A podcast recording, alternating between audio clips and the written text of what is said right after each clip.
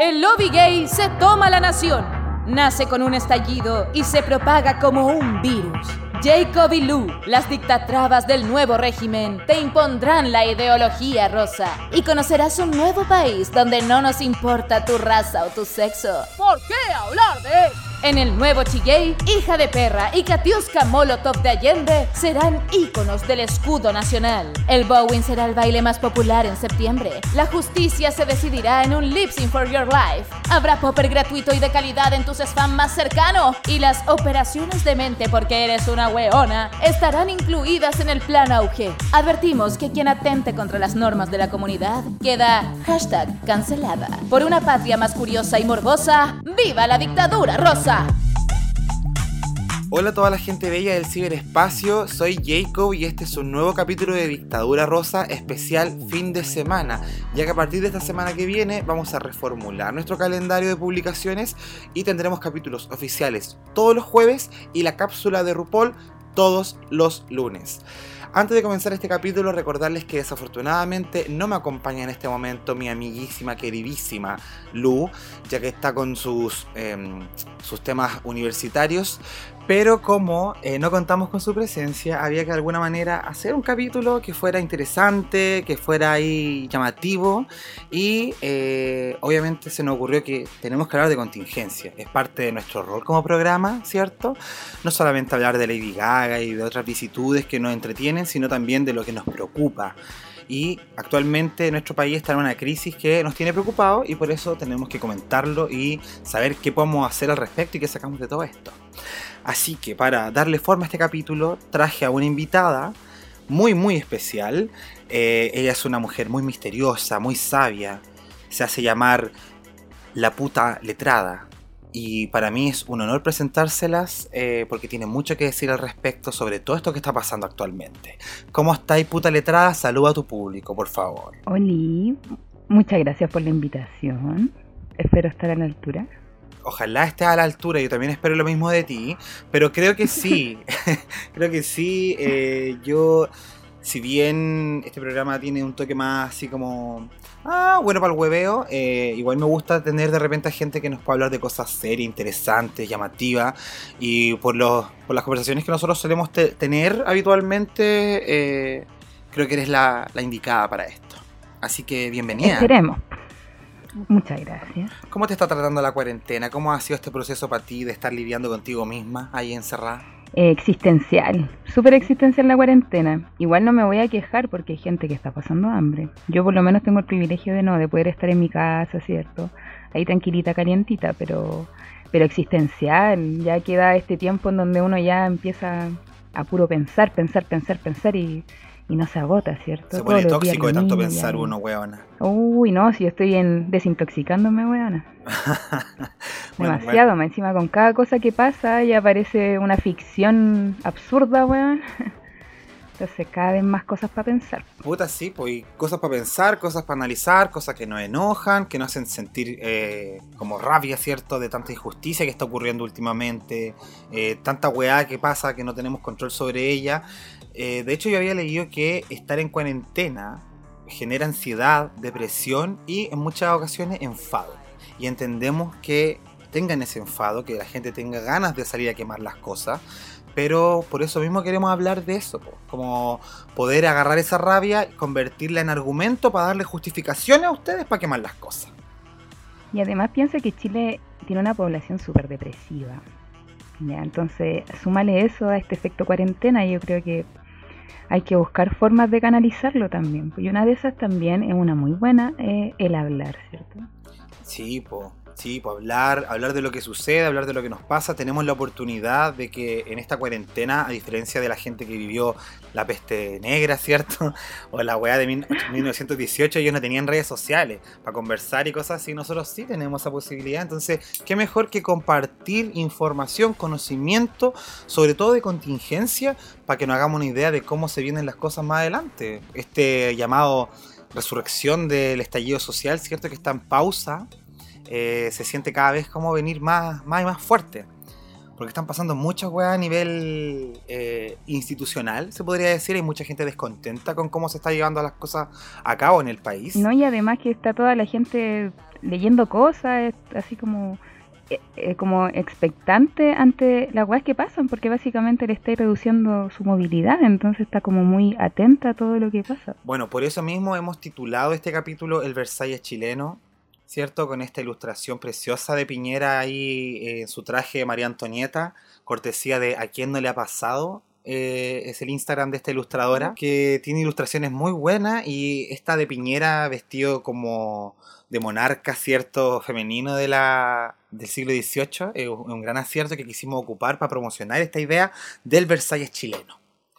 Pero, ¿qué es el Versalles chileno? ¿A qué nos referimos cuando hablamos de Versalles chileno? Eh, hasta hace un par de semanas atrás se hizo conocido, ¿cierto?, eh, esta tendencia que hablaba de María Antonieta y cuando uno se metía a cachar qué mierda estaba hablando la gente en internet, se dieron cuenta que María Antonieta era una referencia a Piñera. ¿Y en qué podríamos hacer como una similitud entre las dos imágenes, entre las dos figuras?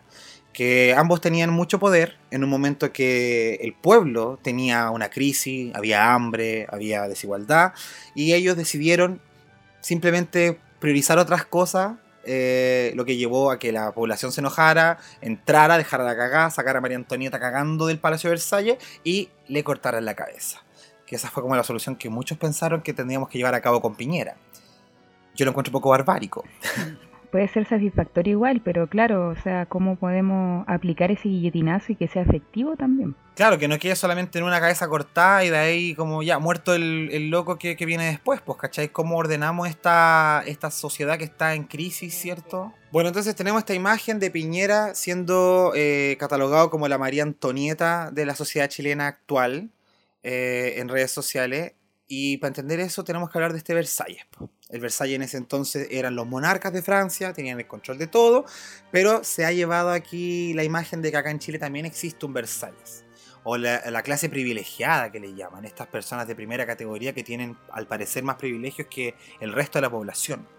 Claro, y que tienen en común esa idea de tener las prioridades básicamente en el hoyo, porque están priorizando cosas que no son necesarias para la realidad que está aconteciendo. Sí, pues, sí, por eso cuando uno dice que el enojo es real es porque hay un montón de argumentos para estar enojados, pues, weonas. Yo de hecho hice una, una recopilación de cosas como para hablar con fundamento de por qué existe una clase que tiene beneficios que el resto no tenemos. No es, por no es por nada, por ejemplo, lo que ha pasado con la misma imagen del presidente.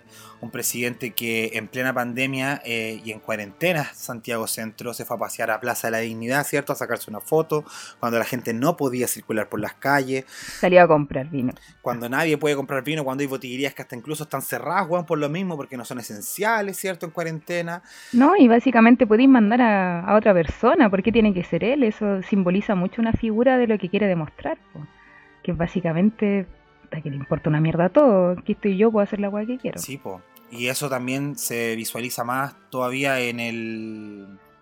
En la weá del funeral, po. Lo que pasó con su. Sí, con su tío ahí, el pederasta, Bernardino Piñera, cuyo funeral, a pesar de él ser contagiado de COVID, eh, se basó por la raja todos los protocolos sanitarios habido y por haber en ese entonces. Po. Y quedó registro de audio esa pasada de raja, o sea es que el presidente quiere y porque quiere la wea se abre y no me importa nada.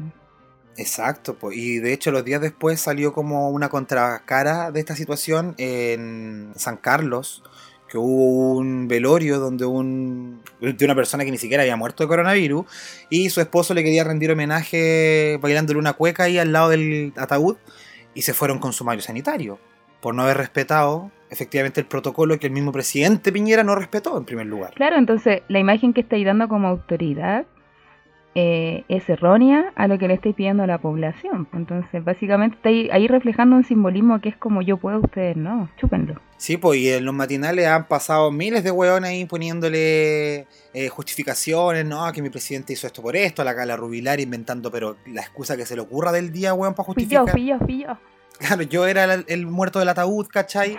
Yo era el ataúd. Pero claro, una weá es ya la imagen del presidente, que uno dice ya es el presidente, que es como la justificación, así como, ¿qué tienes ese presidente? Él es una persona que no es igual al resto. Pero pareciera que junto al presidente hay un montón de otra gente que también saca provecho de lo mismo.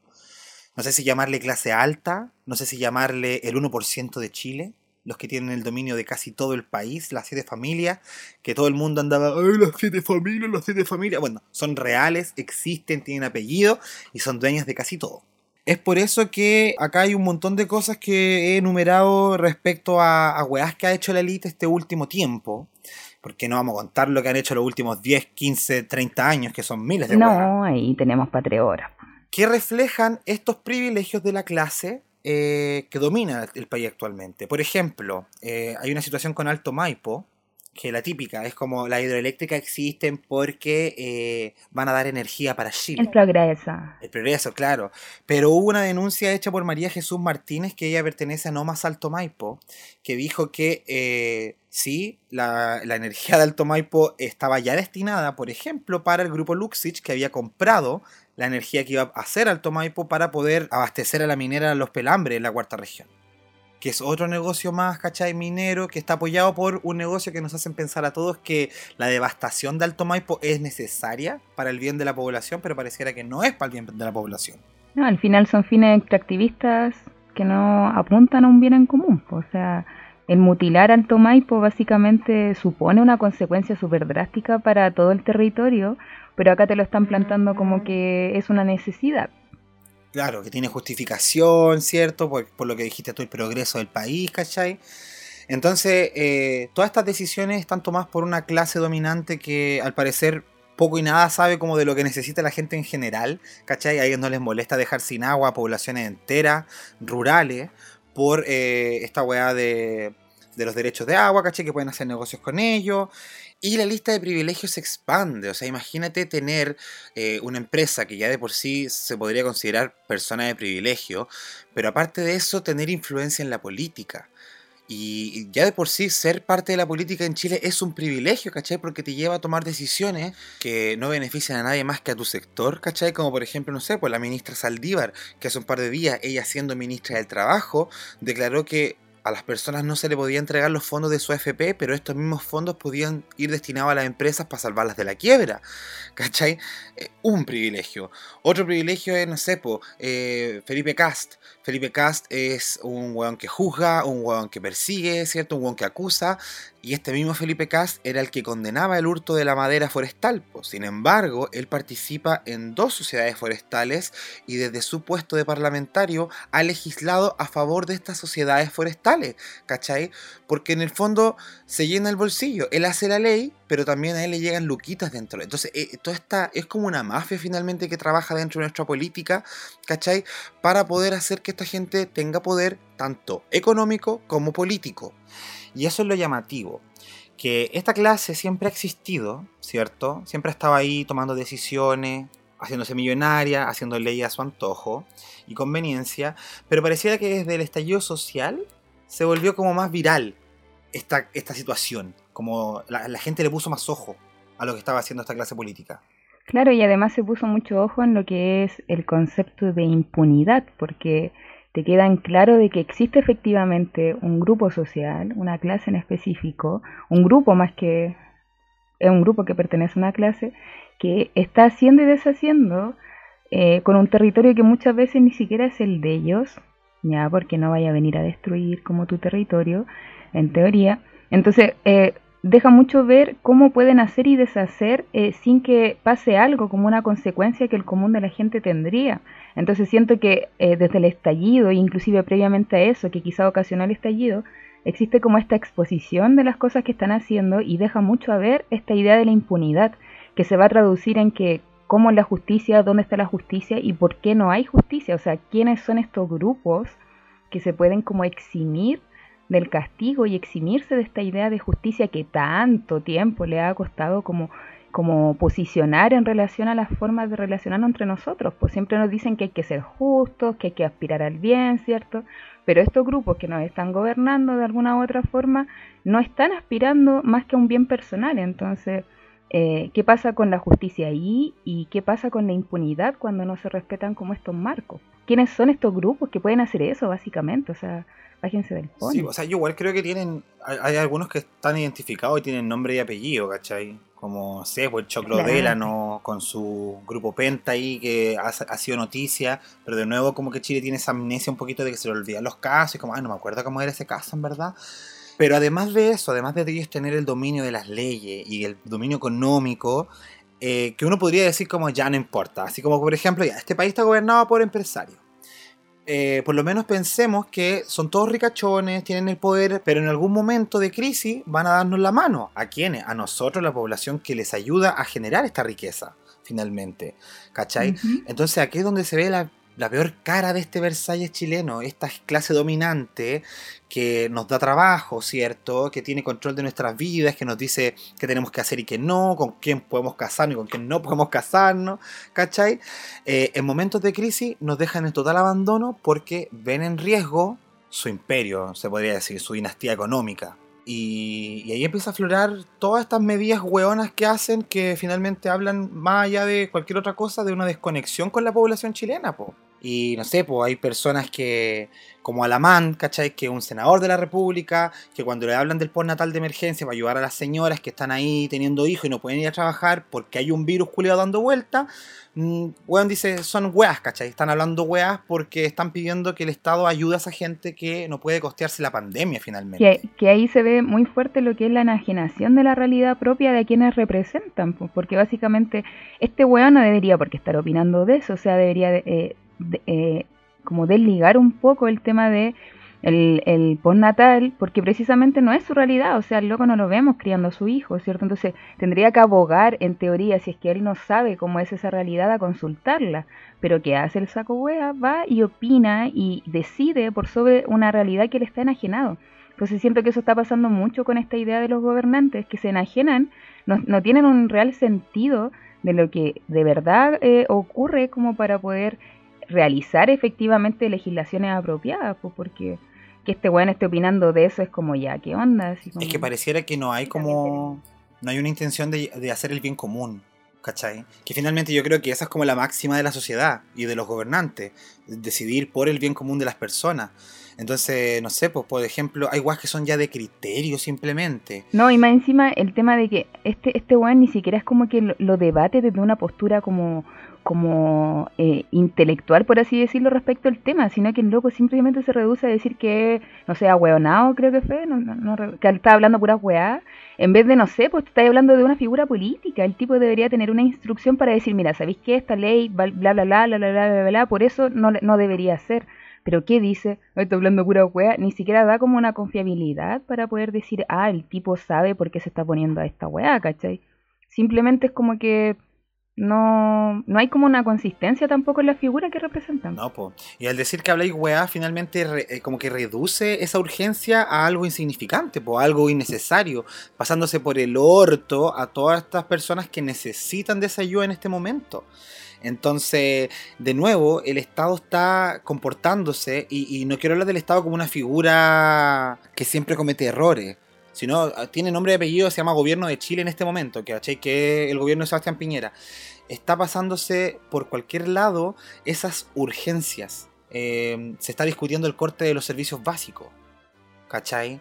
Eh, en vez de que el gobierno diga, ¿sabéis que no pueden cortarle la luz y el agua a la gente que no puede pagar? No, ¿sabéis que es que va a tener que ser así nomás, po? Y ahí tú empezáis a revisar a ver, pero ¿por qué pasó eso? Y claro, po, Herman Chadwick es el presidente del directorio de Enel. Y Herman Chadwick es el primo de Piñera. ¿Cachai? ¿Cómo eh, Piñera no le va a poner eh, fianza a defender a la empresa de su primo o de su familia finalmente? Si estas weas son todas como mm, eh, fa- familias culiadas que se han logrado perpetuar a través de la historia en cargos de poder, tanto en política como empresarialmente, que tienen el país agarrado hace años y la gente está ahí ni siquiera haciendo relación, weón, ni siquiera haciendo como, ah, este es primo de este. Sí, yo creo que ahí no hay que obviar también el tema de la información y que efectivamente eh, estos grupos también dominan como las formas que se tienen oficiales de comunicación. o sea, eh, no es menos el hecho de que ahora intenten censurar la prensa independiente porque se están dando cuenta que este acceso a la información de medios que se dediquen a difundir las cosas como están pasando, le está jugando en contra, porque la gente se está eh, posicionando desde la rabia y está diciendo, oye, qué weá, o sea, ¿cómo estáis licitando un menú gourmet si yo estoy pasando hambre? Entonces, eso dice mucho de este Estado, eh, de este gobierno en particular, que al censurar, por ejemplo, tener medidas como censurar la prensa independiente y no de asegurar la comida para todos,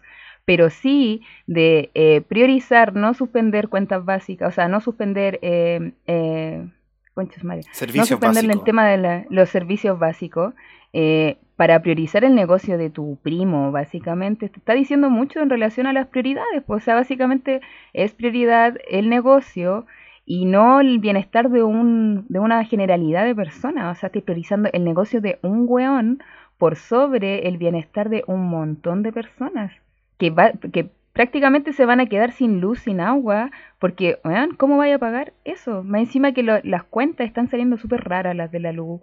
Hay gente que le está saliendo un montón y tú crees que te van a dar el tiempo para revisarte esa weá. No, te van a cobrar, te van a cortar la weá ayer. Entonces. Y no podías salir de tu casa para reclamar más encima. Entonces. Más encima. Saliste, pegan la multa. Chipo.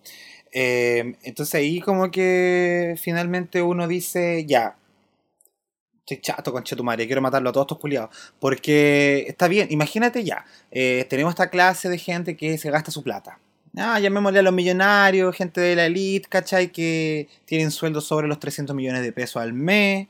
Eh, ya, es su plata, podemos decir. ¿Se está haciendo con explotación de recursos del, que le pertenece a todo el país? Sí. ¿Lo están haciendo monopolizando servicios y derechos básicos? Sí. Pero ya, es su plata, podríamos decirlo. Pero ¿qué pasa cuando la plata que se gasta es la plata del Estado? Esa weá que te cobran hasta por cagar en Chile, ¿cachai? Y esa plata se mal utiliza, por ejemplo, comprando espadas para el ejército. Cuando, ¿por qué el ejército necesitaría espadas en un momento como este? ¿Por qué sale una weona como la Pepa Hoffman a decir que no quiere que la gente viva del Estado cuando ella recibe 9 millones, ahora son 7, pero recibe 9 millones de la plata del Estado?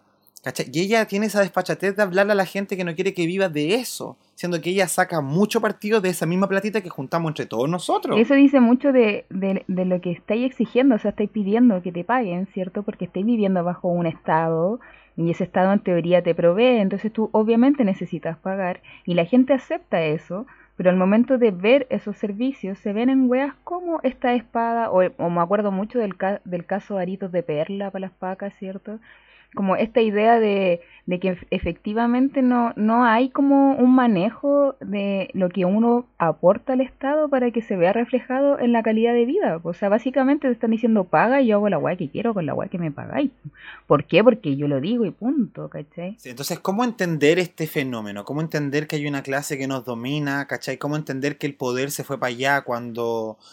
Eh, en el fondo se supone que vivimos en una democracia, ¿cierto? Una democracia que, que, impera esta idea de que somos todos iguales frente a la ley, ¿cachai? Que somos personas eh, con las mismas condiciones. Mi duda es, ¿cómo se genera un conflicto en pleno siglo XXI, en pleno siglo XX, 2020, eh, quiero decir, eh, con esta sensación de revolución francesa, una revolución que fue en el 1700 eh, 89, pues weón, así como hace, hace harto tiempo atrás, se supone que habíamos evolucionado, se supone que estábamos en un mundo modernizado y democrático, entonces, ¿por qué tenemos gente pidiendo la cabeza de autoridades si se supone que estamos en una democracia plena? yo creo que parte desde el problema de cómo concebimos la democracia, que básicamente cae en la desinformación, pues en este aprovechamiento de la ignorancia del populus, que sería como de la gente, entre comillas, muy entre comillas, como común, ¿cierto? Entonces, el, solo hecho de que se nos imponga esta idea de democracia sin ser una democracia, visiblemente sin ser una democracia, eh, dice mucho de cómo está intentando como eh, mantener ciertos eh, ejes de poder. Porque como tú decías, en teoría, después de la Revolución Francesa, quizás se debería haber, después de ese guillotinazo, quizás se debería haber dado algo mucho como que no se repita la historia en teoría en teoría, ¿cierto? Pero ¿qué pasó de que esa misma guillotinada eh, no, no, aspiró quizás a, guillotinar eh, desde la raíz el asunto, sino que solo cambió ciertas lógicas y se perpetuó como el origen de todo esto? Que muchas veces ese origen eh, lo, podemos encontrar cierta explicación como en los clásicos griegos cuando hablan de esta idea del Estado. Ah, ya, pero ellos en particular no hablaban. Quiero interrumpirte, sí, perdón, permiso. ¿Sí? Pero eh, en el fondo es para eso. Nosotros trajimos aquí a la puta letrada para que nos cuente un poquito, ella le gusta mucho la filosofía, parece, lee harto artículos ahí en Wikipedia sobre el tema. Full Wikipedia. no, pero yo creo que, que, igual sabía harto, yo aprendí harto de ti como de la filosofía, quizás en el colegio uno decía ah, que baja la filosofía, weona, porque las clases, puta que eran fome, weón. Pero ahora que uno entiende, ¿cierto? Como cuál es la idea de la filosofía, uno dice, ay, mira esta gente cómo explica las cosas. ¿Cachai? Eh, ¿Cómo sabemos del presente entendiendo estos pensamientos del pasado? Entonces, ahora sí te dejo dar nuestra explicación de, cómo los clásicos hablaban de la organización social y dónde nacen las jerarquías finalmente. Sí, porque al final igual pasa eso eh, curioso con la filosofía, que al final la filosofía se termina enmarcando en la academia, como en este intelectualismo, y se la aleja precisamente a la gente, pues, para que no lo utilice como herramienta de reflexionar específicamente lo que nos está pasando y por qué nos está pasando. Porque yo creo que este guillotinazo no, no funcionó, no fue tan efectivo que hace que hoy en día se repita de alguna u otra forma la historia, porque precisamente no se apuntó al origen de, porque no se preguntó específicamente el por qué, o sea, yo creo que la filosofía nos permite de alguna u otra forma plantearse esas preguntas para hacer las cosas de la mejor manera posible, dependiendo claramente de los parámetros que te establezca. Entonces desde ahí yo siento que eh, podemos explicar muchas cosas desde los clásicos porque nos dan la base, o sea, tenéis que pensar que nuestro sistema, eh, nuestra ideología en particular, viene de un carácter occidental que esté bien a su vez de una tradición griega, griega clásica, ¿cierto? En donde hay mucha influencia de clásicos que estamos hablando antes de Cristo, pues bueno, o sea, todavía mantenemos eh, ideas muy Sí, para Aristóteles, Platón, todavía mantenemos ideas muy fijas en relación a, a pensamientos que si bien yo no voy a desvalidar, pero sí están en otro contexto. Entonces es súper necesario poder aplicar esas reflexiones a lo que está pasando hoy en día. ¿Y cómo eran las sociedades que narraba Platón o Aristóteles? ¿Cómo era el modelo finalmente social que ellos, eh, no sé si proponían, porque ellos no proponían cosas, simplemente eh, veían la situación. pensando weas. Sí, pensaban weas y escribían weas. Pero ¿cómo claro, o sea, obviamente hay una, hay una propuesta ahí, pero yo creo que es súper esencial entender de que el contexto en el que estaban ellos son eh, ciudades mucho más reducidas. O sea, lo que se entiende por Estado viene de esta idea de ciudad-estado, que ciudad proviene de la palabra polis, que deriva en lo que es la palabra política, que política viene a ser como todo lo relativo a la ciudad, y que hablaba de este aspecto administrativo de la vida en comunidad, pero entendido desde grupos pequeños de gente. O sea, eh, cuesta mucho como intentar aplicar estos parámetros hoy en día sin necesariamente adaptarlos, ¿cachai? Pero en un origen, por lo menos, Platón tiene un texto que se llama La República, por si alguien lo quiere leer, em, que habla precisamente de eh, la justicia en el individuo y en el Estado, en esta idea de, de entidad como que gobierna, ¿cierto? Entonces desde ahí em, plantea una utopía política, que es lo que busca en realidad como Platón en relación a lo que escribe y a cómo va pensando, que dice que necesariamente tiene que gobernar eh, el filósofo, él dice, o el gobernador tiene que practicar necesariamente la filosofía. Y no estamos diciendo con esta, ay, dejemos a un filósofo los de profes filosofía tiene que ser presidente. Puede ser que sí. Claro, o sea, no estoy diciendo. Yo, yo creo que además que sí, pero Platón se refería a que necesariamente debe gobernar alguien que comprenda qué es la justicia, qué es la verdad, qué es el bien.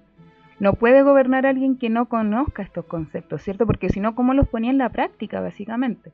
Entonces se asocia mucho desde la antigüedad esta idea que el gobernante posee cierta virtud. El concepto de virtud es súper importante en la antigüedad porque remite a la relación de la ética con la política, donde el concepto o esta idea de virtud toma gran relevancia porque nos permite alcanzar fines, en la medida que involucran obrar, pero no cualquier obrar. O sea, hay que considerar que por virtud se entiende, por ejemplo, de Aristóteles, como aquel término medio adaptado a las circunstancias, o sea, un saber obrar con prudencia y de la, de la forma más excelente posible, esta especie como de excelencia añadida De ahí que se diga que el gobernante debe ser virtuoso, desempeñarse de forma excelente en todo lo relativo a la ciudad y su administración, o sea, hacer una política de excelencia, y no ser movido por motivaciones personales, sino que aspirar al bien, así como aspirar a la verdad, a la justicia, pero no... Todo lo contrario a lo que se hace ahora.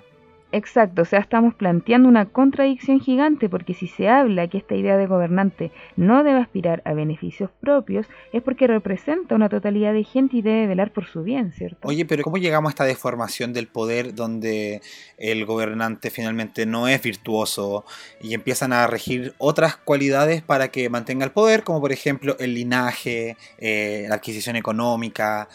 Como ¿cuándo se, ¿Cuándo se deforma esa búsqueda de la justicia para imponer simplemente el poder. Aristóteles como que dice una weá eh, que te puede responder un poco eso, y es que apunta a que, ya, él entiende como por polis esta pequeña como ciudad-estado, que es donde se, se, manejan los términos que él va a emplear, que es la realidad que él tiene, ¿cierto? Entonces desde ahí él habla de que van a, hablar, van a ver como formas de gobierno, gobiernos constitucionales que van a ser siempre de los mejores y los más virtuosos. Acuérdate de esta, esta noción de la virtud, ¿cierto? Que solamente nos puede gobernar alguien que posea la virtud para hacerlo, porque no va a subir cualquier hueón al poder, ¿cierto? Como que tiene que ser alguien capaz. Entonces... Eh, ¿Eso es lo que le llaman aristocracia? Es que en, general eh, Aristóteles dice que la monarquía, la aristocracia y la politeia, que es lo que podríamos entender como democracia, son como los gobiernos de los mejores y los más virtuosos. ¿Qué pasa? Que en teoría estas formas de gobierno, al ser de los más buenos y los más virtuosos, deberían aspirar al bien común, ¿cierto? Para lograr esta eudamonía, que sería eudaimonía, que sería como esta idea de felicidad, que la palabra griega para felicidad. Pero ¿qué pasa cuando no aspiran al bien común, sino que eh, aspiran como al bien personal? Esas formas de gobierno se degeneran, cayendo la monarquía en una tiranía, ¿cierto? Eh, la aristocracia en una oligarquía y la democracia, que en ese momento Aristóteles le, dice politeia, caería en una demagogia, o que sería conocido como una democracia que también se puede entender. Que es donde se le da el gusto a la gente en todo lo que quiere y el gobernante dice, ya, yo te voy a dar esto, yo te voy a dar esto, yo te voy a dar esto. Claro, entonces, por lo menos de, este tipo, que apunta que hay una degeneración de las formas de gobierno de precisamente los más virtuosos. O sea, hoy en día no gobiernan los más virtuosos. Hoy en día, según Aristóteles, estaríamos en una oligarquía, donde es el gobierno de unos pocos que predomina la idea del dinero, el, como el, el poder radicado como en lo material, ¿cierto? Ya, eso como que yo había puntualizado, así como haciendo un análisis, quizás puedo estar equivocado, ¿cachai? Pero en el fondo, si bien antes existían estas monarquías donde el poder era otorgado por Dios, según algunos filósofos que yo no, tengo esas fuentes, pero creo que las noté por acá en algún lado, eh, sobre que Dios otorgaba como el poder al rey, ¿cachai? Finalmente, que ese era el poder divino con el cual, por esa es la razón por la cual el rey gobernaba y su linaje también gobernaba. Entonces, después de que se acaba la monarquía con la Revolución Francesa, le corta la cabeza a los reyes y decidimos hacer una república un poquito más igualitaria, eh, nace esta deformación, lo que yo llamo la, la hija deforme de la monarquía, que es la oligarquía.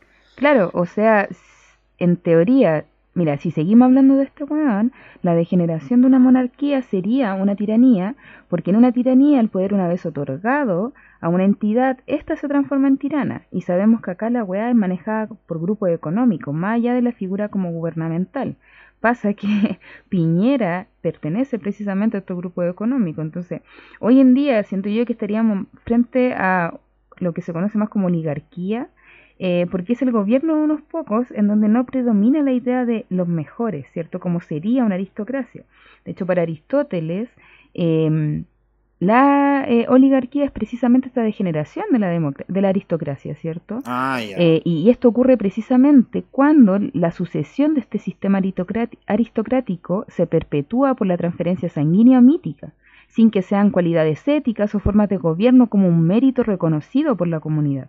O sea, se supone que la aristocracia consideraba su labor social y permitía libertades básicas, pero por otra parte la oligarquía lo único que busca va a ser perpetuar el poder en, estos pocos, en este grupo, ¿cierto? Eh, generalmente sustentado desde la idea de la familia, para que lo manejen y lo perpetúen. O sea, buscan la mantención del poder eh, y hoy en día ese poder lamentablemente lo tiene quien tiene más, ¿cierto? Arraigado a un aspecto más económico. Por ejemplo, se puede ver las lógicas de los negocios eh, familiares, pero grandes negocios familiares, donde no importa si tu hijo es capaz o incluso si desea llevar el negocio, se da por obligación que debe hacerlo, ¿cierto? Incluso habiendo mil personas más capaz para el puesto, aún así se termina obligando solo por ser como esta idea de familia. Claro, pues, heredar la empresa del papi, todas esas weas, los pendejos ni siquiera están preparados para asumir tal desafío. Sí, de hecho yo había leído eh, sobre eso mismo, eh, como quienes componen el consejo asesor de Piñera, o bueno, quienes trabajan para allá, y es increíble la cantidad de hija de, hijo de, ¿cachai? Eh, porque están todos finalmente, uno podría decir como sí, sí, esta gente que mantiene el poder está preocupada de que estén los mejores a, cargo, pero no finalmente que prime el pituto. Y estamos llenos de esa weá, ¿cachai? Había, de hecho, busquen en en Google, Oligarquía Chilena, hay un artículo del mostrador. Muy bueno. Eh, que hace un análisis muy, muy bueno sobre cómo funciona la oligarquía en Chile y van a darse cuenta la cantidad de conexiones que hay a nivel familiar y podemos nombrar familias que han estado por mucho tiempo en el poder político chileno. Es cosa de eh, cuántas veces nos ha sonado un Alessandri, un Frey, un Larraín, un Elwin, Ricardo Lagos que nos dejó a su hijito el cacho Lagos Weber. Y después es cosa de unir líneas para darse cuenta cómo estos mismos apellidos están unidos a los apellidos de los grandes holding eh, chilenos, ¿cachai? Los Mate, los Solari, eh, los Luxich. Entonces, es, un montón de gente que está metida en esta weá desde hace no sé cuánto tiempo y, sigue metida ahí. Y son los mismos weones que se repiten, solamente que le pasan el cetro al hijo, al sobrino, al cuñado, al nieto y así, y así, y así. Si finalmente esto no es solamente una oligarquía, ¿cachai? Es una plutocracia donde no gobiernan los mejores, sino que gobierna la gente con más plata. Por eso, chiquillas, hay que tener ojo cuando un candidato, a lo que sea, eh, recibe financiamiento para su campaña política por parte de las empresas. Eso no debería pasar, porque ese candidato, al momento de legislar, va a tener que devolver el favorcito de quienes lo pusieron ahí, ¿cierto? Con la plata, votando en representación de este sector privado y empresarial, pero no representando a los votantes que lo pusieron en el Congreso en primer lugar. De ahí también puede, hay que tener muy en cuenta que a mí me parece muy eh, curioso que nos estamos basando como en ideas más clásicas respecto a eh, conceptos morales, ¿cierto? Y de cómo regularnos, pero por ejemplo Aristóteles, lo que él llamaba, lo que se debería entender como democracia, que él llamaba politeia, eh, hablaba precisamente de un gobierno del populus, o sea, del, del, del pueblo, en, como en su concepto general, eh, apuntando a que ellos realicen las leyes, la constitución como para regularse a sí mismos, precisamente porque conocían esa realidad. Entonces estamos hablando de que eh, estamos como tomando aquello que nos sirve como para implantar la idea de, ay chiquillos, esto es una democracia, pero en verdad no lo estamos aplicando porque de ninguna forma estamos representando la realidad precisamente de este pueblo. No, no existe una representación honesta eh, de la población en la política. ¿cachai? Se supone que, eh, no sé, po, el poder legislativo se crea para representar a este pueblo eh, dentro de lo que es el proceso de crear leyes, ¿cachai? pero al no llevar a cabo las prioridades o las necesidades de este pueblo, se crea como esta sensación de que nosotros no pertenecemos a esa política y que esa política le pertenece solamente a esta clase social. No, y además eh, también va muy de la mano con esta idea de infundir en la gente que la política es una paja. O sea, muchos comentarios de, ay, yo no me meto en política, sin asociar que todo pasa a ser político, o sea, desde lo que comes, ¿cierto? Cómo te vinculas con el resto, eh, hasta lo que dices, hasta el humor lo podríamos considerar de alguna u otra forma político. Entonces estamos hablando de una enajenación de la propia realidad de la gente en función de su virtud política. Estamos hablando de que Aristóteles dice que es algo esencial en el humano, ¿cierto? Entonces, ¿cómo los despojáis de esa cualidad política para que precisamente no busquen, ¿cierto? Ciertas como eh, cambios en aquella weá que está imponiendo. Sí, por eso me resulta curioso que... todo es político. Cuando Chile despierta el 18 de octubre, ¿cierto? Eh, se pone en duda al poder eh, eh, del gobierno, a los representantes, el Congreso pierde credibilidad, el Poder Ejecutivo pierde credibilidad y aprobación. Entonces se podría decir que estamos en una crisis donde la gente se da cuenta que esta democracia no está funcionando, pero uno se pregunta también por qué estamos en este bucle, ¿cachai? ¿Por qué Chile finalmente entró en este juego de la antidemocracia que le decía la Gladys Marín, que en su momento ya lo denunció en televisión, que esta era una antidemocracia y la trataron de loca? Grande. ¿Cachai? Entonces había gente que entendía este juego cuando uno dice estamos secuestrados, siempre tenemos que votar por el candidato menos malo, ¿caché? Porque todos son malos. Entonces, eh, ¿cómo fue que caímos en esto? ¿Cómo fue que Chile está secuestrado por una clase y prácticamente el poder popular no tiene manera de imponerse a, esa, a esas decisiones, a esas determinaciones de esta clase? Yo creo que pasa mucho también porque como te decía antes, desde un origen se asume que el humano no tiene la capacidad de regularse en sociedad, ¿cierto? No se entiende al ser humano, onda, tanto hablan de la razón y el intelecto, pero no lo apuntan a una autonomía propia del ser humano.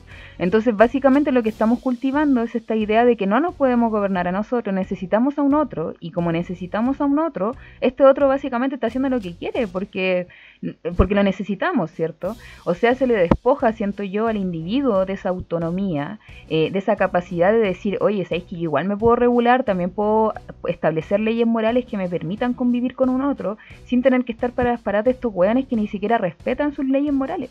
Entonces siento que está muy asociado a esta idea de, ay, somos guaguitos, no podemos como regularnos, no podemos como, como asistirnos, entonces necesitamos a estos chuchetumares para que nos ayuden.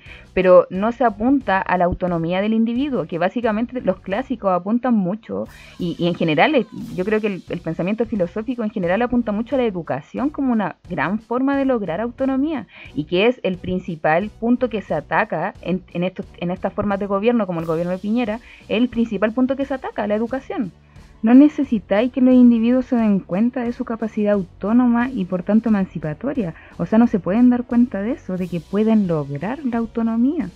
Entonces iba muy de la mano de cómo gestionamos la idea que el individuo tiene de sí mismo, de sí misma, de sí misma, eh, para, para posicionarse frente a esta eh, idea de, de, cómo te impongo cómo deben ser las cosas. Tú no podías hacer nada porque te estoy haciendo el favor de regularte, ¿cachai? Sí, pues hay que pensar que gran parte de la población en Chile hacia el año 1920 era analfabeta todavía, ¿cachai? Somos un, un territorio que no conoció la educación, para casi toda la gente la educación democrática, se podría decir, hasta hace muy pocos años atrás.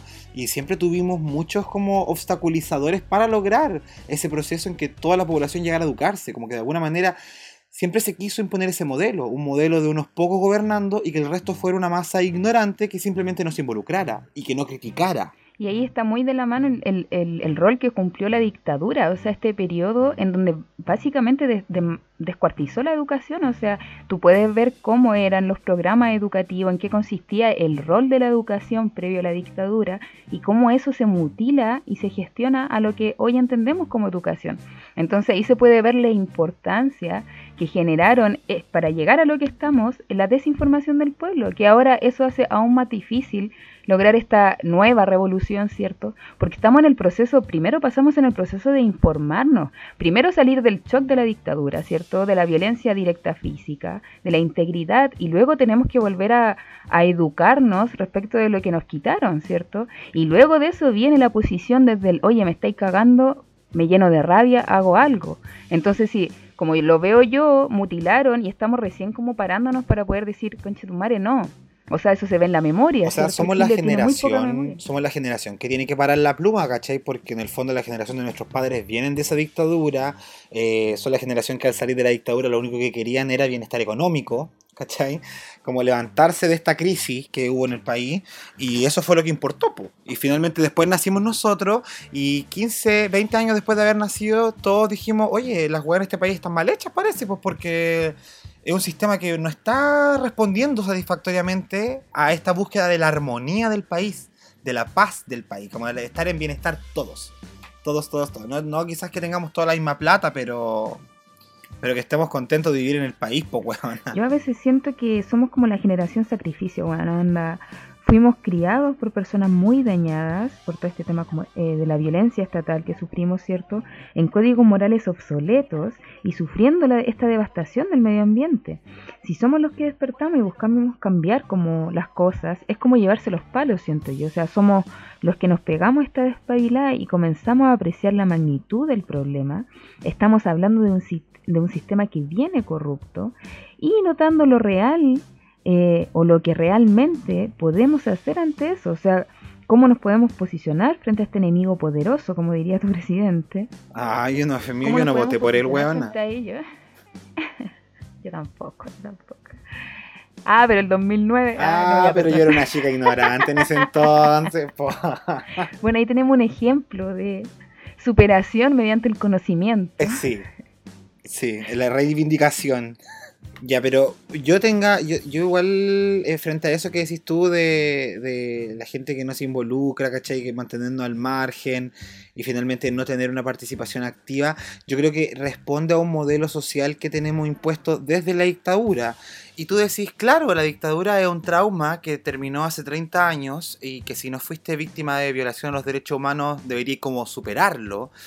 Pero la dictadura dejó un documento oficial que certifica cómo va a ser la sociedad chilena a partir de ahí en adelante, que fue un contrato, ¿cierto?, que se tomó la discusión eh, a nivel país eh, desde octubre hasta ahora, que es la constitución de 1980, que en muchos momentos la discusión se tornó hacia la parte económica de, de esta weá, pero cacha, yo encontré un comentario de un español que era un facho culiado, pero tenía algo de razón en, un- en una parte de su comentario que decía esto. Eh, caeréis en la más absoluta desgracia en menos de un decenio. Os aclaro que la constitución no rige la economía, sino que la política. ¿Cachai? Como que siempre se habló de, ah, la constitución no arregla la FP, no arregla la salud, la educación, y es verdad, no se arreglan cambiando la constitución, pero la constitución cambia el cómo somos como sociedad. ¿Cachai? ¿Qué significa participar de esta sociedad? ¿Cuál es nuestro rol y nuestra participación en ella? Y lo primero que nos deja la constitución, que ya venía desde la constitución de 1925, es que el país es sumamente hiperpresidencialista. O sea, todas las decisiones las toma Sebastián Piñera.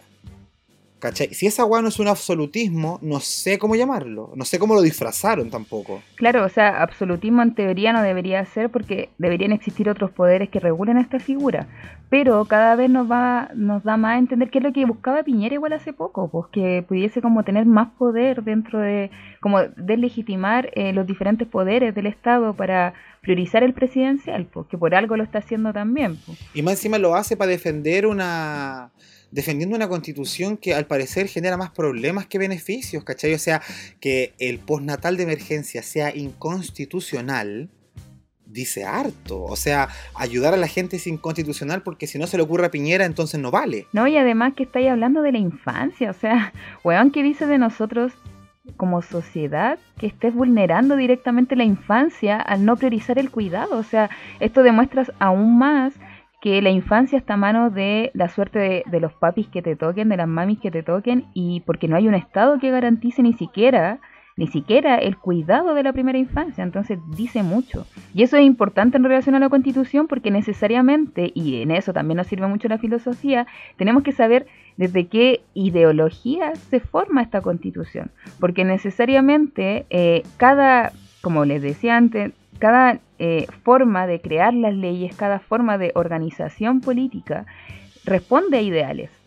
¿Ya? O sea, obviamente un weón que cree una ley y el weón es terrible homofóbico, no va a priorizar en su ley disidencia, weón, no va a priorizar la homosexualidad, no la va a garantizar, no la va a validar, ¿cierto? Entonces es súper importante tener en cuenta de quién específicamente nos creó esta, mm, esta constitución, alias colador, ¿cierto? Pero específicamente eh, bajo qué ideologías está, porque por algo nos sigue repercutiendo tanto y el weón ya está, pero así atravesado, ¿cierto? Pero aún así... Baleadísimo, po. Baleado, tapado en plomo. Y aún así dejó un legado que, que parece que se perpetúa y, está pasando muy piola, ¿cachai? Está pasando, porque como dije, la discusión se tornó mucho otra vez más a la economía. Este país culiado eh, tan embobado con la economía, ¿cachai? Tiene esa fascinación de todo hablarlo con, por la plata. Claro, la constitución de 1980 nos deja un estado subsidiario donde eh, la libertad económica es puta, lo principal, pues cada quien puede hacer el agua que quiera, cada quien puede monopolizar los, servicios básicos si quiere, ¿cachai? La luz, el agua, se puede hacer negocios con la salud, con la educación, con las pensiones, cosas que consideraríamos como derechos, ¿cierto? Pero además de eso, que ya todo el mundo me tinca que se, se, se sabe esa discusión a la ley y al derecho, nos deja un modelo social que para explicarlo hay que darle cierto contexto. Jaime Guzmán venía llegando de una experiencia en España, él había evidenciado lo que era el régimen franquista y él estaba muy a favor de esa weá, pues a él le encantaba cómo la educación se llevaba allá, esa weá de que se recuperaran los valores de la iglesia para regir a la sociedad. ¿Cachai? Entonces, la constitución que Jaime Guzmán hace eh, viene de una ideología eh, profundamente... Mm, que ahí no quiero equivocarme, ¿cachai? Porque Jaime Guzmán dice que eh, la gente tiene que alejarse de la política, como que las sociedades intermedias no pueden involucrarse en política, ¿cachai? Acá tiene que existir un pequeño grupito de personas que sean capaces de tomar las decisiones por todos y los demás tenemos que ceñirnos a nuestra a nuestra como nuestro destino, a, lo que estamos lo que estamos hechos en sociedad, ¿cachai? Si usted tiene que trabajar, usted trabaja. Si usted es científica, se dedica a la ciencia. Si usted es tal weá, se dedica a tal weá, pero no se involucra en la política, porque esa política está hecha para las personas de esa casta. Y eso es el modelo que viene de, de Franco, el modelo del carlismo, que Jaime Guzmán era carlista, no sé si tú has leído sobre eso. Sí, de hecho, eso mismo te quería mencionar. Ah, de que específicamente este weón, independiente de lo que podemos desprender de él como persona y su miserable cotidiano, hay que tener en cuenta que era carlista. Y el carlismo tiene como lineamiento el ser tradicionalista, por una parte, o sea, mantener los valores establecidos, y por otra parte, el ser absolutista en donde este término se explicita que el poder del gobernante se margina de límites precisamente en ese eh, como ejercer su poder, ¿cierto? O sea, eh, el poder va para un puro weón y ese weón es la autoridad.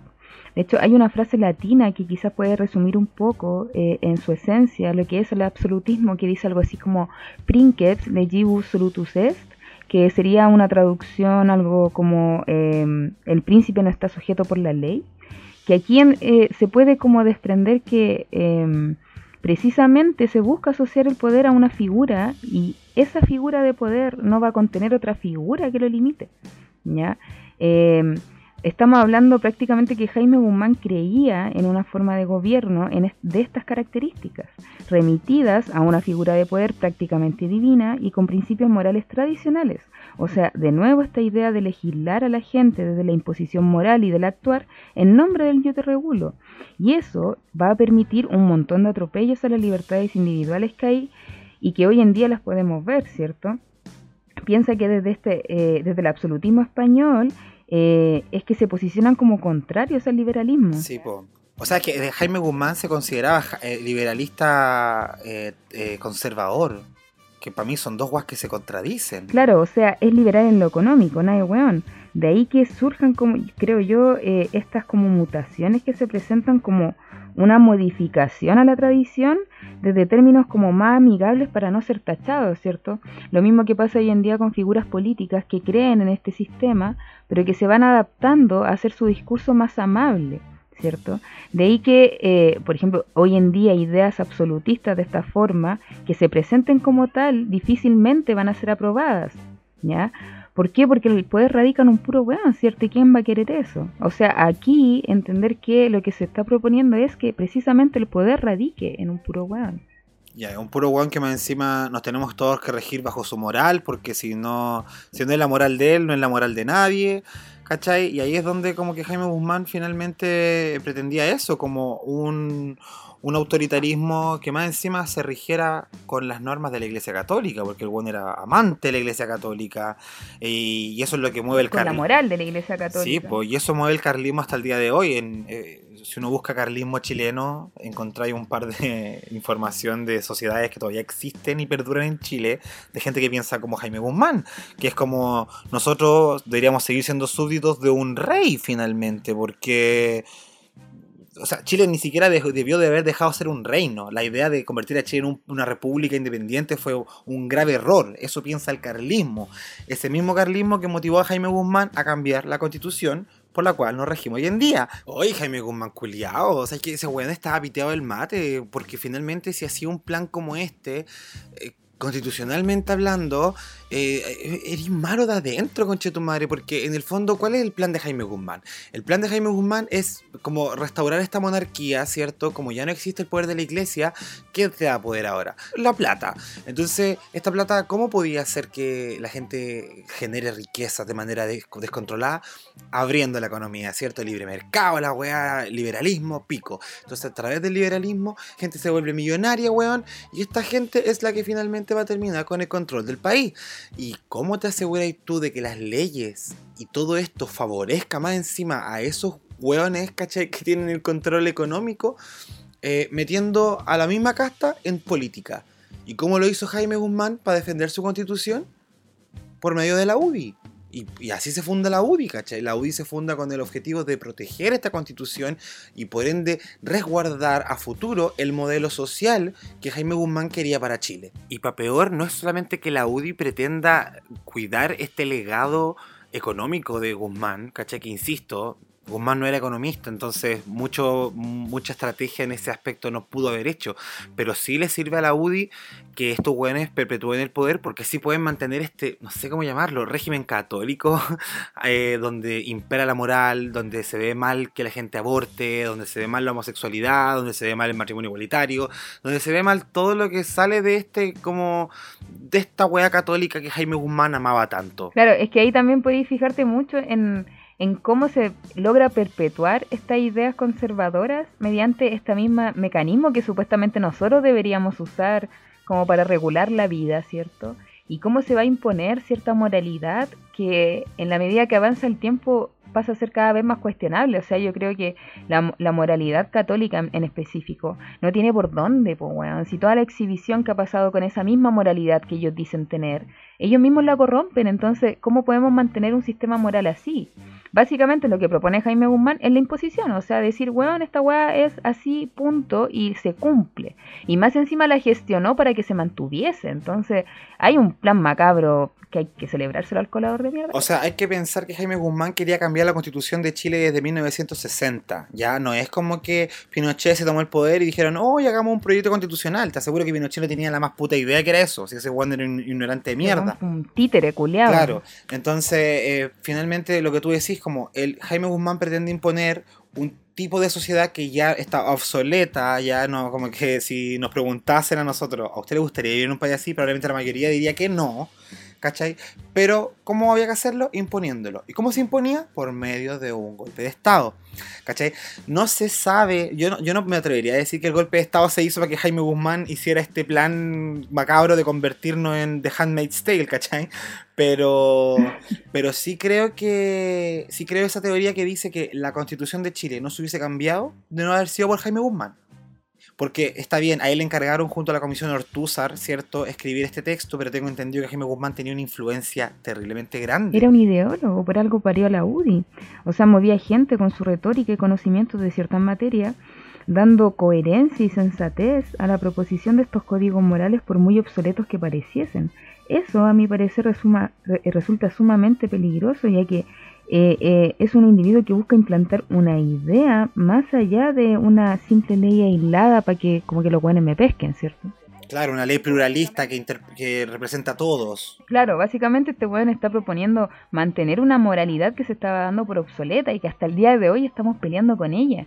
Y yo digo, ¿cómo chucha? ¿Cómo chucha la sacamos? ¿Cierto? Que ahora lo estamos intentando y uno ve todas las trabas que se ponen, ¿cierto? Uno ve como todo lo que está pasando para que eso se evite, precisamente porque es la mantención de ese poder. Ahora, si tú lo pensáis en Chile, weón, Chile es como un paraíso del extractivismo, o sea, hay una, hay una potencialidad económica súper grande y desde eso obviamente conviene tenerlo bajo leyes que respondan a esos códigos morales. O sea, ni cagando vamos a dejar que Chile se emancipe porque todavía no lo dejamos seco. Exacto. Después de sacar todo lo que podamos, eh, ahí recién dejémosle el país a estos pobres Ahí los dejamos que, que hagan su democracia falsa, ya ahí los dejamos, pero ahora no, porque todavía está el proyecto extractivista, que ahí pueden buscar el, el, IRSA, que es este, esta idea de este proyecto extractivista a nivel de Latinoamérica, ¿cierto? En donde uno puede aunar diversos proyectos que están de construcción, que se catalogan como independientes, pero es todo un proyecto generalizado de extracción masiva de recursos de, de, nuestro territorio en particular. Entonces, ahí podemos reflejar de que obviamente esto no se les paró la raja ahora de querer hacerlo, sino que viene de antes, viene a partir de ideologías preconcebidas, ¿cierto? De posiciones de ideas, de personas que creen que se puede realizar esto y que no va a importar la vida de quienes habitan estos territorios. Eso se puede ver con las comunidades indígenas, ¿cierto? Se puede ver en muchas formas. Entonces, al final la constitución nos está sirviendo para precisamente validar esos propósitos. Sí, pues cacha que yo estuve escuchando algunos discursos de intelectuales del liberalismo, se podría decir, porque esa gente tampoco se representa, se representa con la derecha. Y estuve escuchando a Gloria Álvarez y a Axel Kaiser, que son personas que yo en mi diario vivir probablemente no escucharía, pero ya, para entender cuál es el, eh, el sentido de esta gente hay que escucharlo de primera fuente, pues. Y claro, es increíble cómo eh, no, no, es simplemente gente liberal, es gente materialista. Ellos justifican la existencia del liberalismo porque existe el consumo. ¿cachai? Yo tengo el poder de producir, eh, independiente de, de, lo que tenga que hacer para producir, eh, independiente de cuánta gente tenga que explotar, cuántos recursos tenga que sacar. ¿Por qué? Porque hay un agradezcan público... que les damos pega. Sí, pues agradezcan que les damos pega y más encima les traemos sus teles desde China, ¿cachai? Les sacamos todos los recursos. Y se las vendemos. Sí, pues le sacamos todos los recursos, las hacemos afuera y venimos a traérselas de vuelta. Entonces, esta gente defiende mucho como eso de que a Chile intervenga en todas las marcas multinacionales, que vengan para acá, independiente de la precariedad laboral, weón, que haya, porque, porque eso decía, por ejemplo, Gloria Álvarez, decía como, es muy bueno el liberalismo porque permite que tú puedas acceder a comida, llámese gringa, McDonald's, ¿cachai? Al alcance de tu mano y muy barato. Pero, ¿qué involucra que esa weá sea barata? ¿Cuánto le estáis pagando, por ejemplo, a la gente que trabaja para el McDonald's por vender esa hamburguesa tan barata? Y ahí se empiezan a crear una serie de abusos que están dentro de este yugo de la economía. Como tenemos trabajo, hay que agradecerle al pachoncito.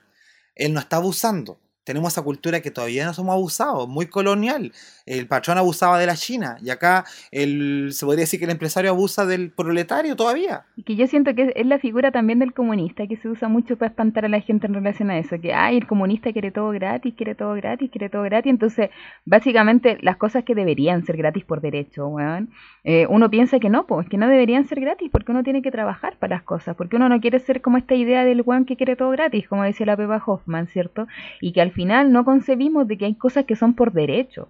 ¿Por qué? Porque estamos en un sistema en donde hay una relación eh, intrínseca entre todos, entonces no podemos obviar esa participación dentro de lo que se hace con ese, o cómo se gestionan esas formas de gobernar. Sí, pues bueno, o sea, yo no pedí nacer, ¿cachai? O sea, si me hubiesen preguntado a mí cómo era nacer en Chile y qué había que hacer acá, eh, me hubiesen como, mira, este es el claro. programa de vida que vas a tener, yo hubiese dicho, abórtame. ¿Cachai? Como que no. Dejo el cordón, me hago mierda el cuello. Sí, pues, porque finalmente eso es como, a ver, uno. Es como pagar los gastos comunes, se podría decir. Uno vive en Chile y paga constantemente. Esto a través de los impuestos. Estáis pagando, estáis pagando en lo que compráis. Si tenéis una empresa tenéis que pagar impuestos. Eh, entonces tú estás pagando por eh, estos gastos comunes que en el fondo debería el Estado decir como ya mira, esta, esta agua está cubierta. Lo esencial, no estamos hablando de que no compren celulares, esa manía del facho de decir, ay, quieren los iPhone 11 gratis. No, weón, si no se trata de eso, se trata de weas básicas. ¿Cachai? De decir como, si yo me enfermo y no tengo plata, tengo que morir. Es que esa misma lógica que tú haces como con la idea de los gastos comunes sería como que Chile sería como el edificio en donde se pagan altos gastos comunes, pero los jardines están hechos pico y no tenéis agua y no tenéis cañería, no tenéis ni una hueá. Claro, pero en el piso de arriba hay una piscina a la cual acceden solamente los del piso 24.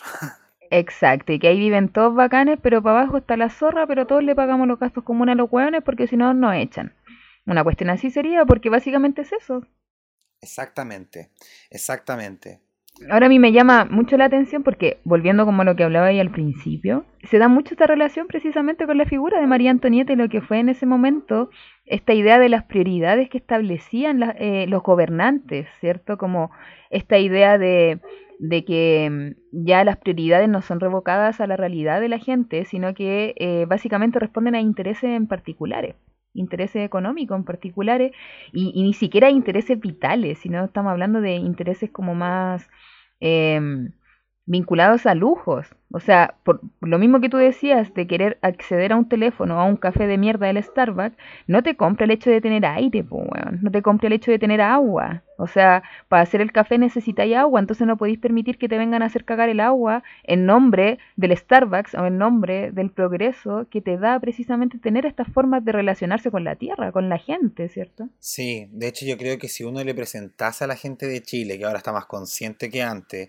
eh, cuáles son las consecuencias de, este, de esta libertad económica que tenemos, donde puede entrar el mundo, todo el mundo que quiera acá a Chile, weón, y hacer la agua que se le pare la raja, eh, uno diría, puta, si por beberme ese café del Starbucks tiene que pasar esto y esto y esto otro, quizás no quiero tomarme ese café en el Starbucks, ¿cachai? Pero se aleja a la gente de eso y es por lo mismo que se evita que participe en la política, para que no entiendan estos procesos y solamente consuman, ¿cachai? En el fondo, el fin justifica los medios, se podría decir. Y que además esta idea de es como, ¿qué importa eh, lo que pasó si ya tenía esta weá enfrente a tu, a tu, a ti, ¿cachai? Cómetela, disfrútala.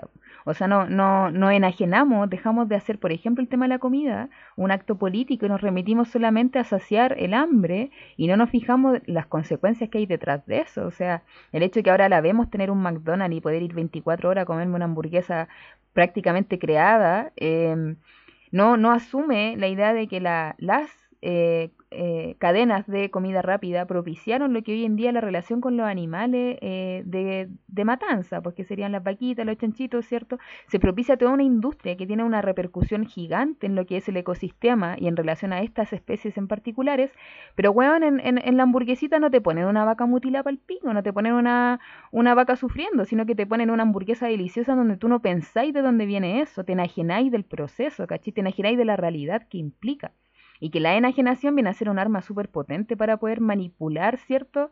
A esta masa de gente que simplemente está diciendo ya no importa rico, rico, rico, pero no te dais cuenta que estáis haciendo cagar el agua, estáis haciendo cagar a los animales, estáis haciendo cagar todo un ecosistema para que vos tengáis tu hamburguesa que francamente no es la gran weá tampoco. Yo creo que finalmente eso es lo que hace que eh, la constitución de Guzmán que senta las bases de, esta, de, esta, de este libre comercio, eh, pase tan piola y tan jabonada entre tanta gente que finalmente avala su existencia, ¿cachai? Esta gente del rechazo que dice, yo, bueno, que rechaza tantas juegas a esas personas, eh, validan la constitución porque encuentran que no fue tan terrible el cambio que tuvo Chile.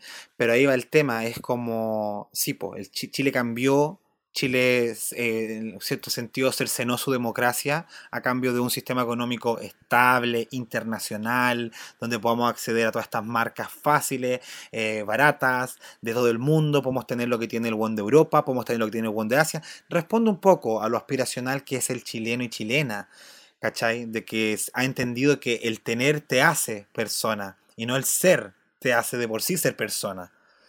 Claro, y además está muy asociada esta idea de que la dictadura nos propició un desarrollo económico y toda la weá, pero tampoco fue tan así, o sea, nos, nos tienen bajo esta idea de, de, que fue necesaria toda la barbarie para lograr en lo que estamos, y en verdad no conocemos otra forma, entonces tampoco podemos saber qué fue la forma correcta de, o sea, yo doy por sentado, podría apostar mi trasero, weón, de que habían 1500 formas mejores de hacer la weá, ¿cachai? O sea, si la clase... Si la clase media está cayendo a la pobreza en plena pandemia, que, que, que partió hace cuatro meses, tres meses atrás, ¿cachai? Te das cuenta que era una clase que no estaba estable económicamente, que había sedimentado su riqueza en base a créditos, en base a deudas y dinero del futuro, ¿cachai?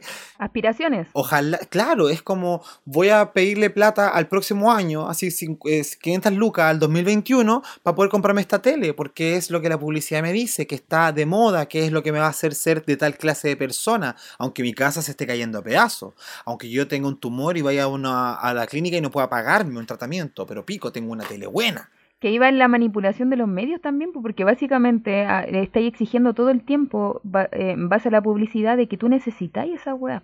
Entonces, si, si quisiese pegarme así como en, la profunda, eh, en la historia política se puede ver de que siempre, quizás porque se asume que el, el humano es como weón y no puede regularse a sí mismo, quizás no sé, la imposición de una figura a la cual seguir ¿Cachai? Como que fue en la Edad Media Dios, ¿cachai? Después esta idea del hombre, el intelecto, puede basarse a sí mismo, puede, podemos hacer contratos, toda la mierda, ¿cierto?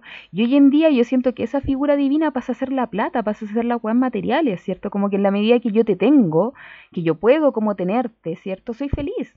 ¿Ya? Esa clase media acomodada, esa clase que iba por el rechazo porque está, estamos súper bien y toda la wea, hoy en día se ve sumamente afectada y que cagaron nomás, pues no a salir ahí como piñerita a decirle, chiquillo, ustedes están súper bien y yo los ayudo. No, al contrario, está siendo una de las más perjudicadas. Y es ahí donde se dan cuenta de que efectivamente hay un problema de raíz y que los locos no querían ver. Sí. Creo que esa es la mayor crisis que hay en Chile, que es que nos dimos cuenta y despertamos ante la nula representatividad de las autoridades eh, en relación a nosotros. Entonces, una población que no participa en la política, una población que eh, no entiende que la política rige tu vida y tus decisiones, que cada cosa que pasa en tu vida tiene que ver con la política, eh, finalmente eso, se preocupa de producir, se preocupa de generar lucas, se preocupa de vivir.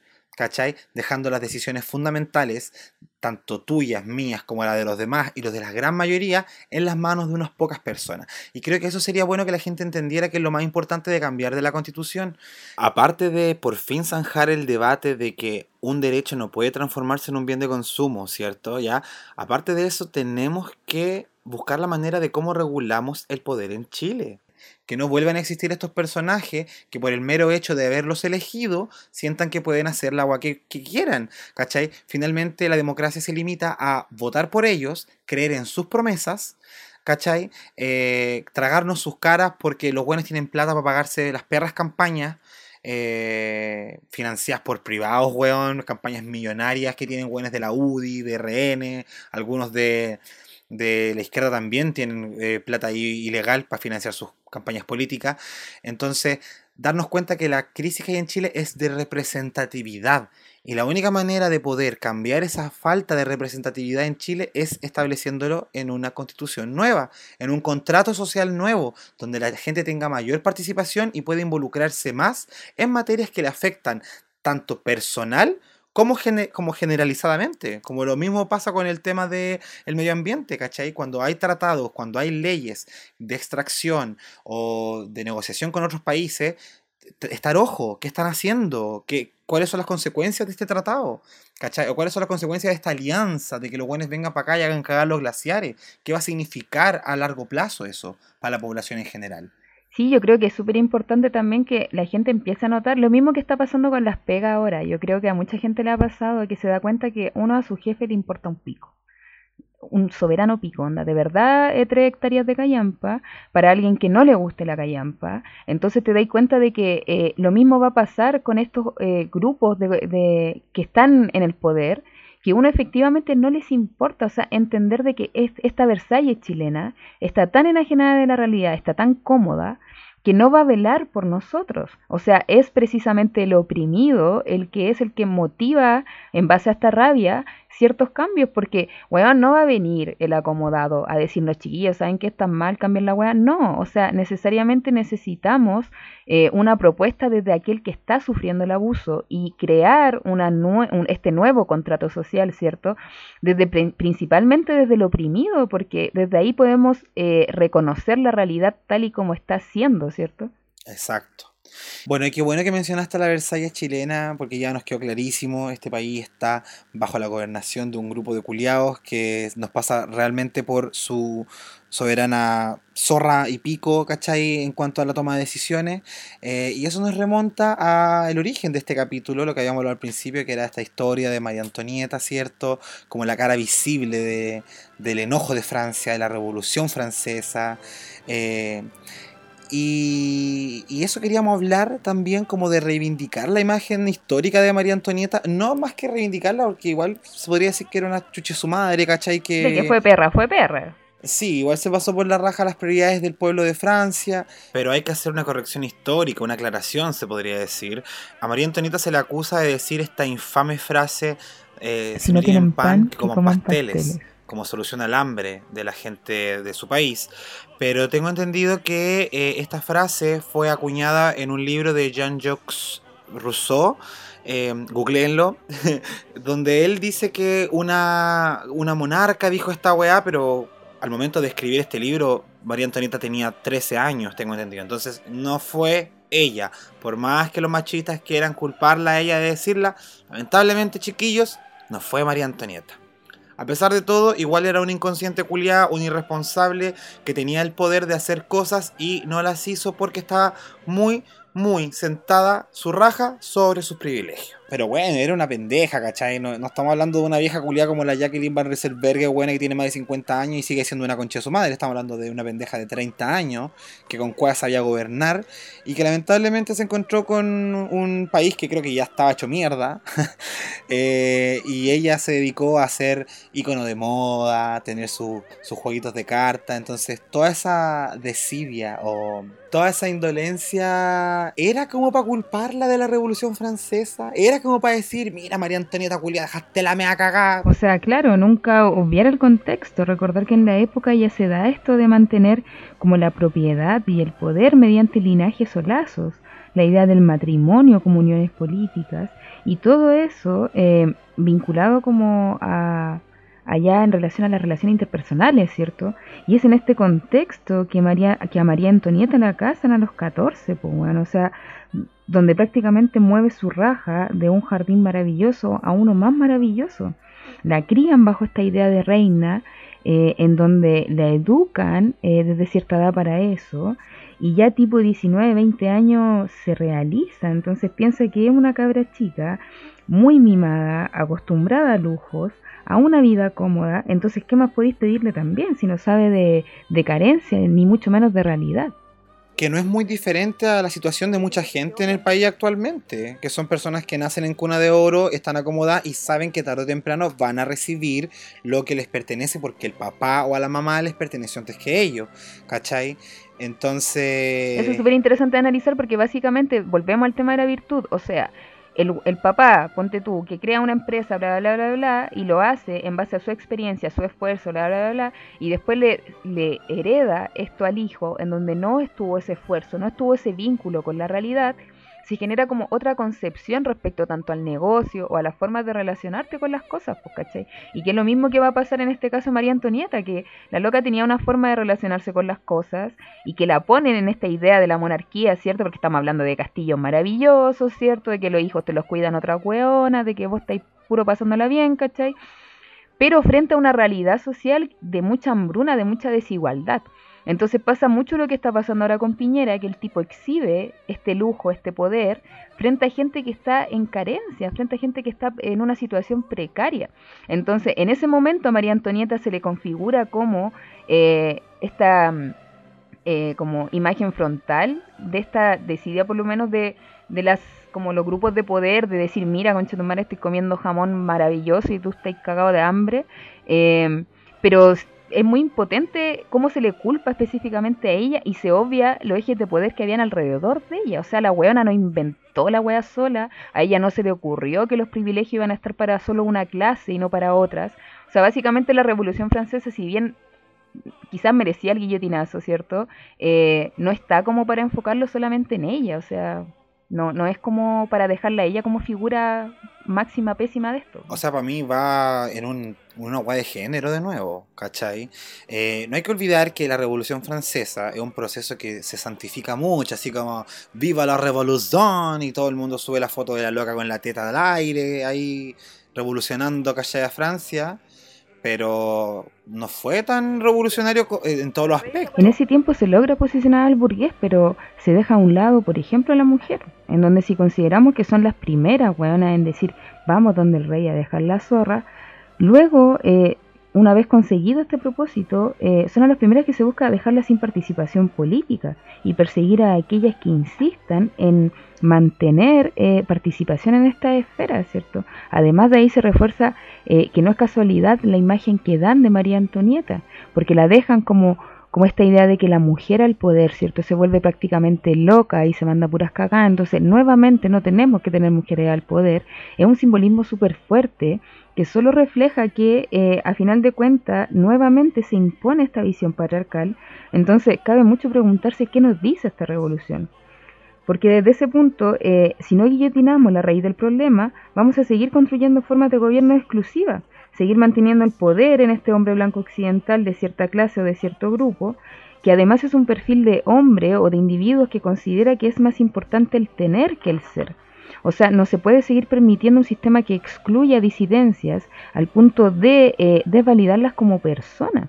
Ahí entra el preguntarse qué llamamos eh, como revolución y cómo, cómo, la vamos a gestar, ¿cierto? Un guillotinazo debe apuntar a la raíz y, y no eh, quedarse como eh, encerrada en un punto específico y dejar excluyendo a las demás, ¿cierto? O sea, ni se nos vaya a ocurrir nuevamente dejar de lado a las mujeres o a la disidencia en este camino A. ¿Qué es lo que se habla de que la revolución será feminista o no será? que es eh, una frase que muchos hombres han, han, hecho como, han ridiculizado, que eso me sorprende un poco, como Chile despertó, pero o despertamos todos juntos y nadamos en la misma corriente, o esta agua no va a funcionar, porque la Revolución Francesa sigue siendo el proceso de un grupo oprimido que sacó de un guillotinazo a la gente del poder, pero para seguir oprimiendo a otras personas. Y ese es finalmente el modelo social que tenemos hasta el día de hoy, ¿cachai? Una clase que se impone y hace la hueá que quiere.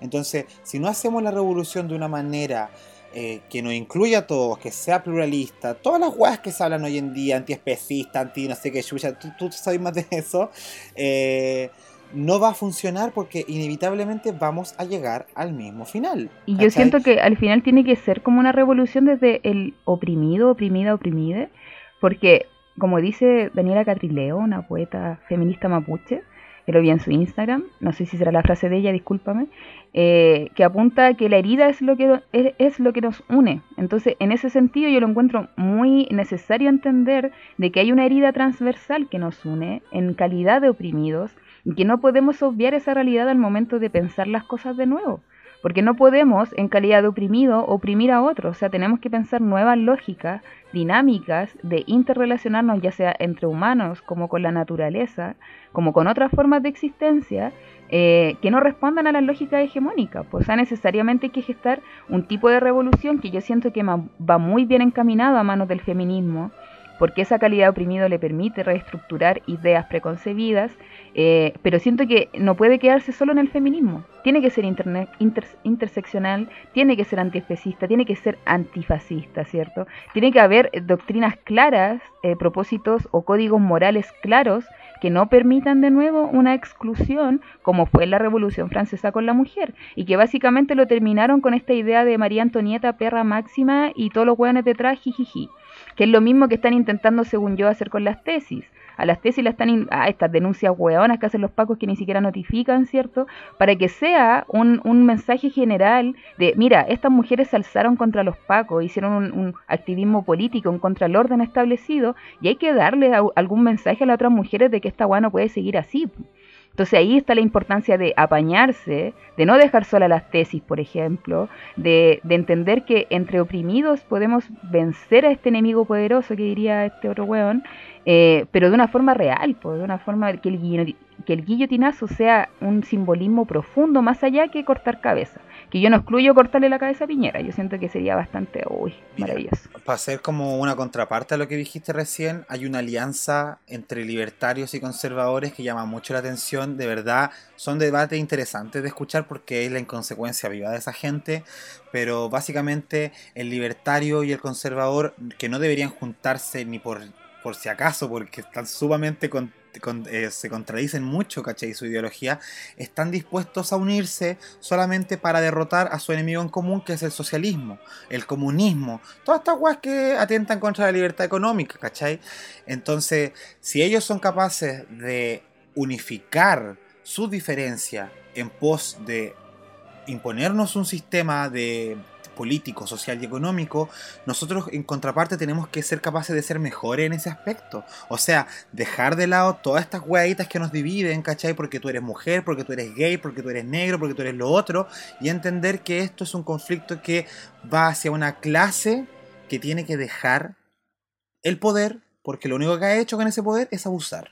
¿No? Y también eh, entender las prioridades, pues, o sea, estamos en un sistema en donde las prioridades están en meterse en los genitales de otras personas antes que priorizar bienestar real, pues, o sea, estamos hablando de que nos está preocupando más coartar las libertades del otro antes que preocuparnos de que todos podamos acceder de alguna forma al mismo bien común. Entonces es súper importante tener en cuenta eso, o sea, no, no hay que dejar de obviarlo.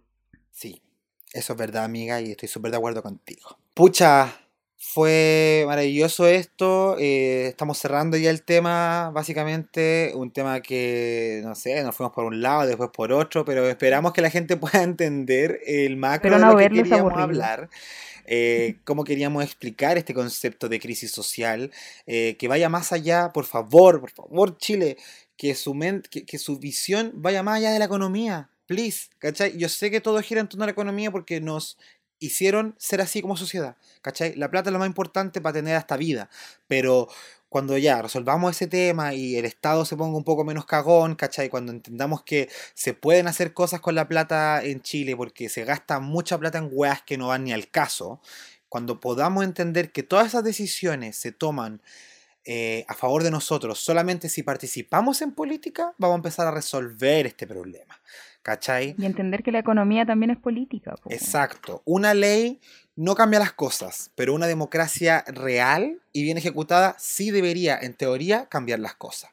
Entonces, para allá hay que apuntar, ese debería ser el norte del debate constitucional y del nuevo Chile que se está gestando y que ojalá podamos retomarlo cuando termine esta pandemia reculia. Sí, pues y priorizar la autonomía también, o sea, no, no nos dejemos estar en el Estado y si todos tenemos acceso a la información, también preocupemos de educarnos y de no dejar tampoco que nos estén metiendo cada semana, cada día, cada hora un soberano pico en el ojo.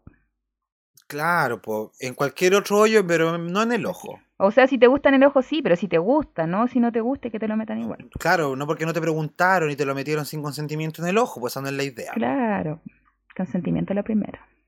Oye, eh, puta letrada, ¿algo que decir antes de finalizar este capítulo? No, o sea, espero no haberlos aburrido, espero que haya servido de algo lo que dije, siempre recordar que soy más puta que letrada también, o sea, Doy fe de también eso. empecemos Doy- doy- a empecemos a rebajar un poco la academia, así también está en nosotros educarnos y así que no anden desligando en weas, así que eduquémonos nosotros y personalmente espero que le haya servido y, y eso. Sí, pues esperamos que haya servido esto, esperamos que les, les dé una nueva arista a la conversación constitucional que se viene, argumentos que quizás podrían no haber sido considerados hasta la fecha. Ella, ella, nosotros nos dimos cuenta de algo que nadie se dio Eh. cuenta. No, pero que puedan quizás sumarle a cuando se encuentren con un rechazo que diga, la constitución le va a dar más poder a los de siempre. Bueno, no es tan así si sabemos hacerlo bien y si sabemos eh, participar correctamente de este proceso. ¿Ya? Si seguimos dejando la wea en manos de unos pocos, vamos a siempre llegar a cometer los mismos errores. Puta letrada, te agradezco tu participación, agradezco el tiempo que invertiste en esto. Costó tanto hacer esta wea de capítulo, pero qué bueno que resultó. Gracias por la invitación. Sí, no, gracias a ti. Ojalá tenerte en algún otro momento para que podamos conversar de otras cosas, de otras listas que nos quedan acá en el tintero. Te aseguro que esta conversación da para parte 2 y parte 3 porque hay muchas weas que analizar del, del panorama social chileno y por qué estamos como estamos. Y, y es bueno de repente tener una idea completa del mapa, ¿cachai? Eh, de cómo llegamos y hacia dónde vamos. Muchas gracias por escuchar. Recuerden comentar en nuestras redes sociales qué les pareció este tema, qué les pareció la conversación, qué opinan respecto a la situación actual en Chile, cómo la resolvemos. Hay que cortarle la cabeza a alguien, quién sabe. Pero bueno, vamos a estar pendientes de sus comentarios. Acá los dejamos con Antifa Dance de Anita Tijoux. Y esto fue un episodio más de Dictadura Rosa. Chao. Chao, chao, chao, chao. Los choros, los flights, los caras de nana, los caras de nada. Somos los pati pelados, los comas, los rotos, los chulos y quemados. Somos los cholos morenos, los chicos sin pelo en la lengua y ya está. Somos morenos y qué bueno, no tenemos miedo, no tenemos nada, nada, nada. A mí que tu izquierda siempre fue derecha, me da la sospecha que tú te aprovechas. Tú nada cosecha ni prende la mecha, ni ahí con tu escuela no te prendo vela. Y escucha, escucha la lucha descafeinado, tremenda trucha. Ya no hay excusa para ser blanducha, no se me confunda, buena capucha. Papagay, ¿cómo está? No necesito estar high. Este sistema se cae, cae si tú no compras. Papagay, ¿cómo está? No necesito estar high. Este sistema se cae, cae si tú no compras.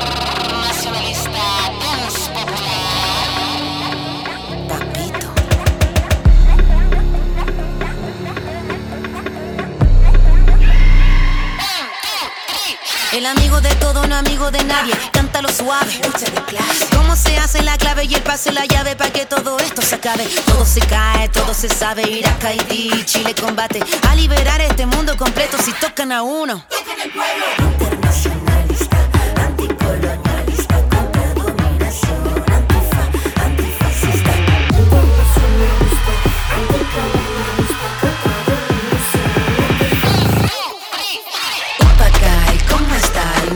necesito estar high. Este sistema se cae, cae si tú no compras. Upacay, ¿cómo está? No necesito estar